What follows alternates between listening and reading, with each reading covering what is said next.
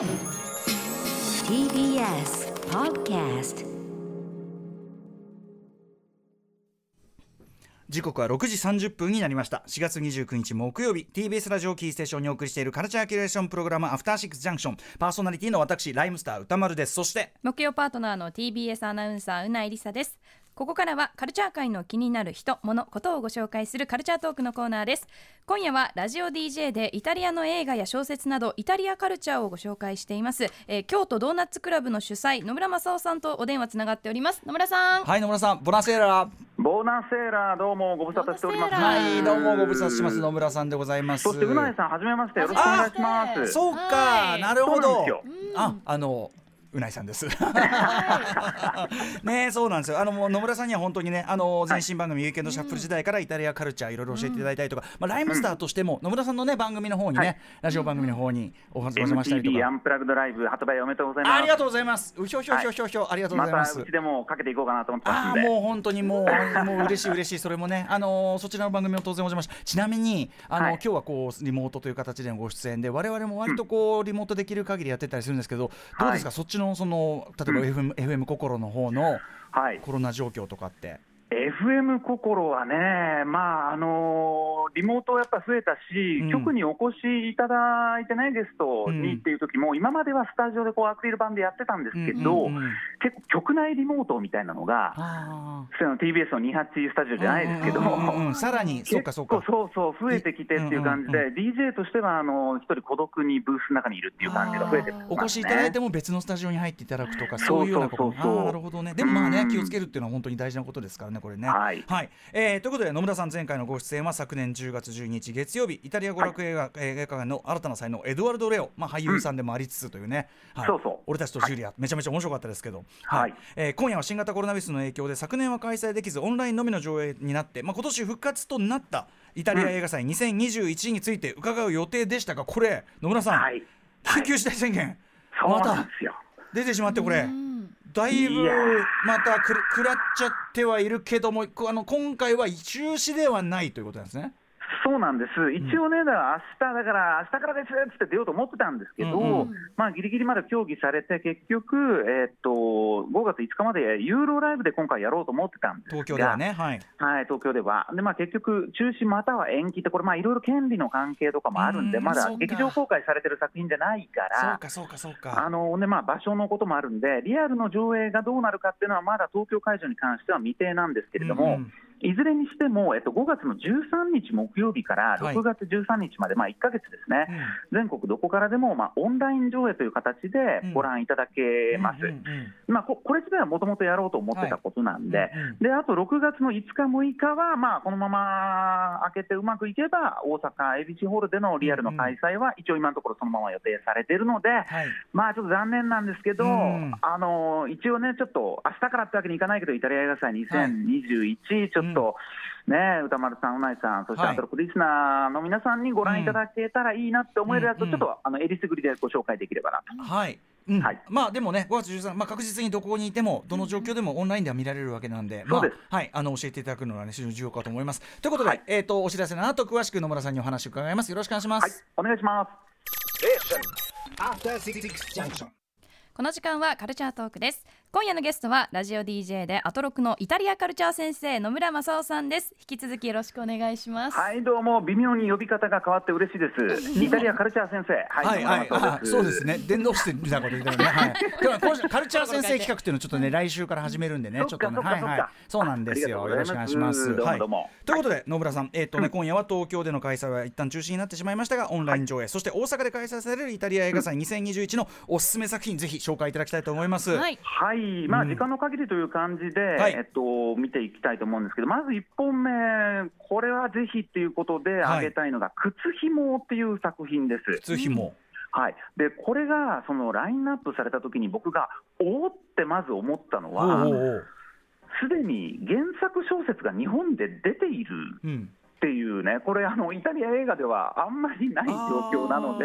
なるほあど。この話知ってるって思ったんですよね。これあのちなみに構成作家古川光さんもあこの本読んだっつってあさすが古川光さんですね。やっぱり新潮、ね新潮クレストブックスね、そうそうそうそう。まあ、翻訳ものもなんか今最高ブランドっていうかねクレストブックス。ですよね。そうなんです。で、えー出てんだ。2017年にあのニューヨークタイムズが選ぶ、んうん。あのベストブックに入ったこともあって、うんうん。30カ国以上でまあ翻訳されていた作品なんですね。はい。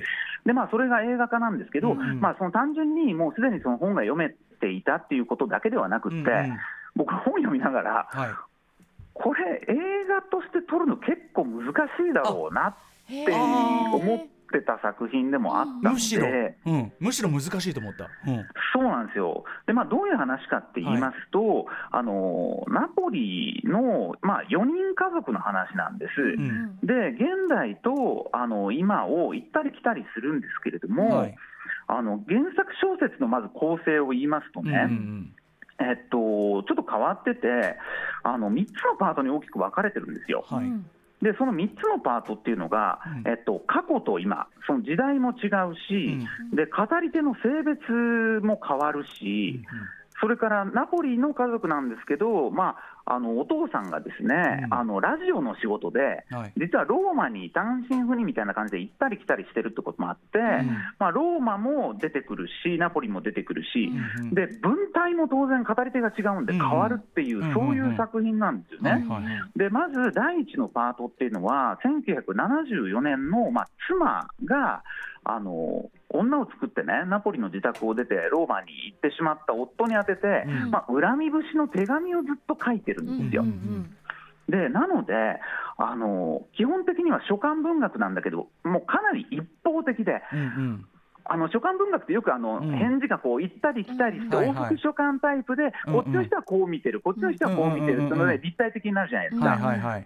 基本これ一方通行なんですずよ。ーっとその一人の視点でしかその部分は語られないから。そう、はい。妻側の視点で、だから公平性に欠けるっうん。て欠けるんだからひょっとしたら語り手が信用できない部分もあるかもしれないみたいな。そうそうそうそう。そうそうで続いては、ガラッとそのもう何十年も経って、現代の夫の視点で物語が始まっうんうん。進んでいくんですね。うんうんで場所はローマの自宅で、その前のパートの騒動からその40年近くを経て、2人の関係がどうなってるのか、うんあの妻の言葉とは違って、まうん。あ、彼はその、まあ、日本でいうところの NHK みたいな向こうの国営放送でうん割とこうパキッとした番組やってるパーソナリティなんで、うんまあ、インテリの老年男性のうん。極めてまあ知的で冷静な文体でうん過去を振り返ったりなんだりするんですよ。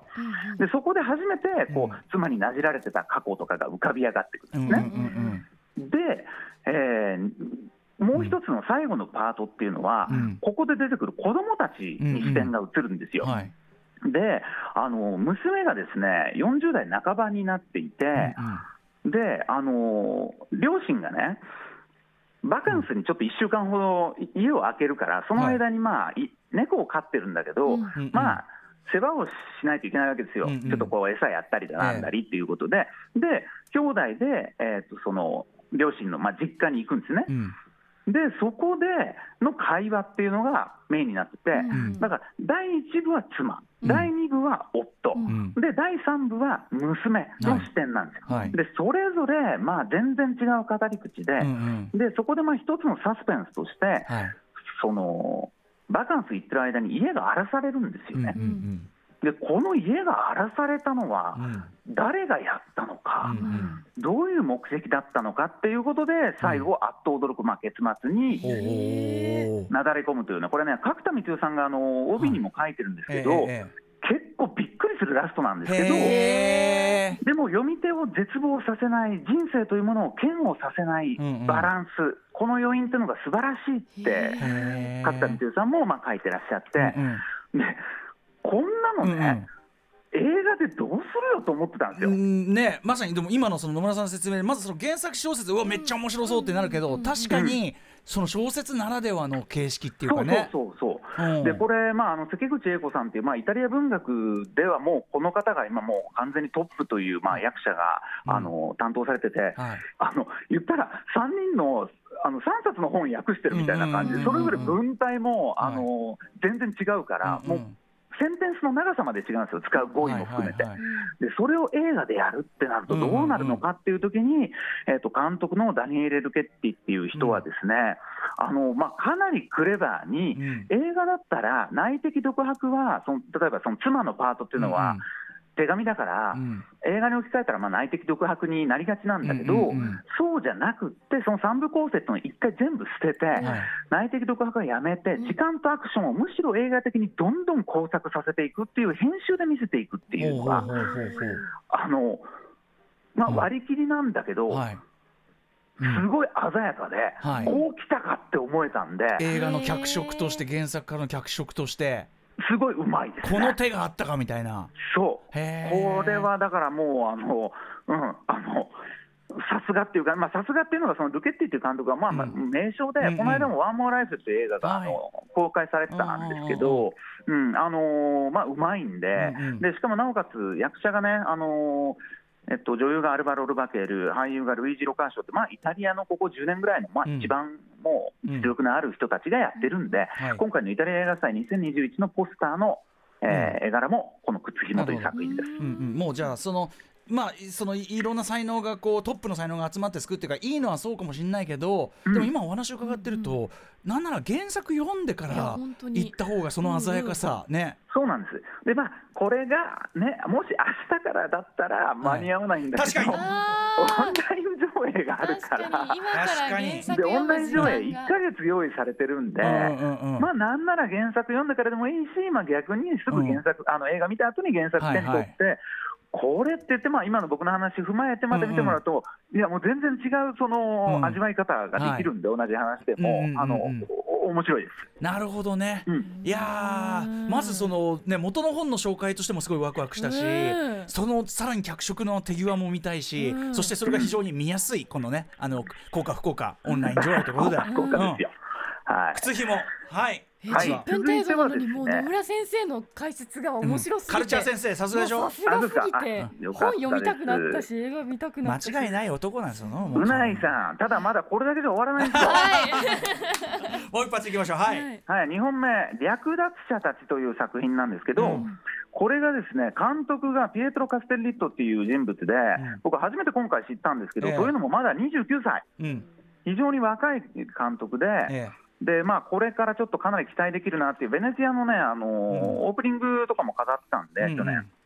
で、えっと、これがですね、あのローマ、今、現代のローマを舞台に、えっとまあ、ブルジョワの家族と、えーまあ、プロレタリアートって言葉は古いですけども、労働者階級のはい。そうですね、労働者階級の一家、まあ言ったらもう格差社会、イタリアも進んでますから、うん。普通に考えたら交わらないだろうなっていううん2家族が、まあひょんなことから交わって、不穏な出来事がどんどん連鎖していくっていうんううん。